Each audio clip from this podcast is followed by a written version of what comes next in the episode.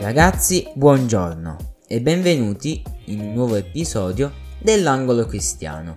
Io sono Alessandro, ho 14 anni e anch'io ho deciso di aderire a questo progetto perché mi piace dare la mia opinione cristiana su vari argomenti.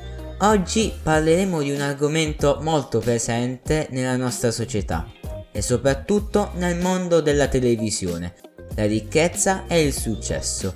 Molte persone in ciò che fanno cercano sempre di apparire, di diventare famosi per poi diventare ricchi. In realtà, come molti di noi sanno, la ricchezza e il successo possono avere delle cattive influenze verso di noi e verso coloro che ci circondano e causare avarizia, depressione, egoismo e orgoglio. Tutto ciò può portare a trascurare la propria famiglia e infatti ci sono molti casi di uomini o donne d'affari che hanno tralasciato i propri cari a causa del loro desiderio sfrenato di arricchirsi.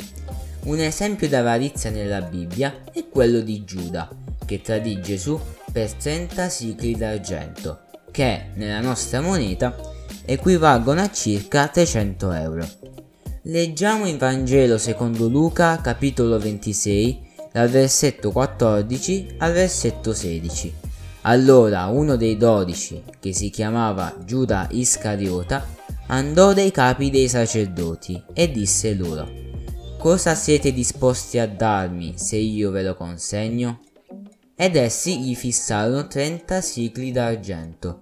Da quell'ora cercava il momento opportuno per consegnarlo. Ora mi pongo una domanda. La ricchezza e il successo portano del bene alla nostra vita?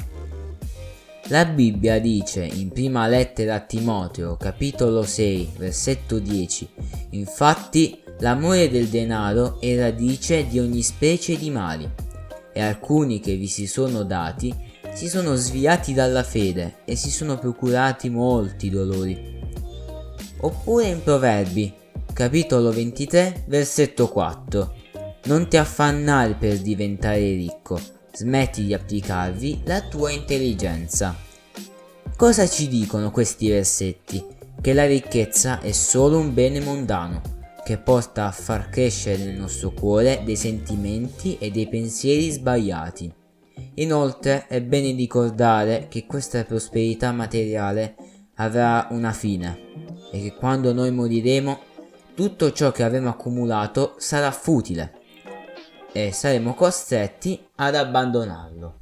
In realtà Dio non condanna l'abbondanza dei beni, ma il ruolo che questi hanno nel nostro cuore, perché mettendoli al primo posto lasciamo che i propri effetti negativi si manifestino nella nostra vita. La Bibbia però incita ad usare i propri beni per Dio e per i bisognosi come è scritto in Vangelo secondo Luca, capitolo 12, versetto 33. Vendete i vostri beni e dateli in elemosina. Fatevi delle borse che non invecchiano, un tesoro inesauribile nel cielo, dove l'ado non si avvicina e tignola non rode. Concludo, la ricchezza e il successo non sono elementi da disprezzare del tutto, perché possono portare del bene nella nostra vita. Ma ciò che è importante è di mettere sempre Dio al primo posto e non investire tutte le nostre forze nel raggiungimento di obiettivi materiali, ma far nascere e crescere ricchezze spirituali nel nostro cuore. La puntata è finita.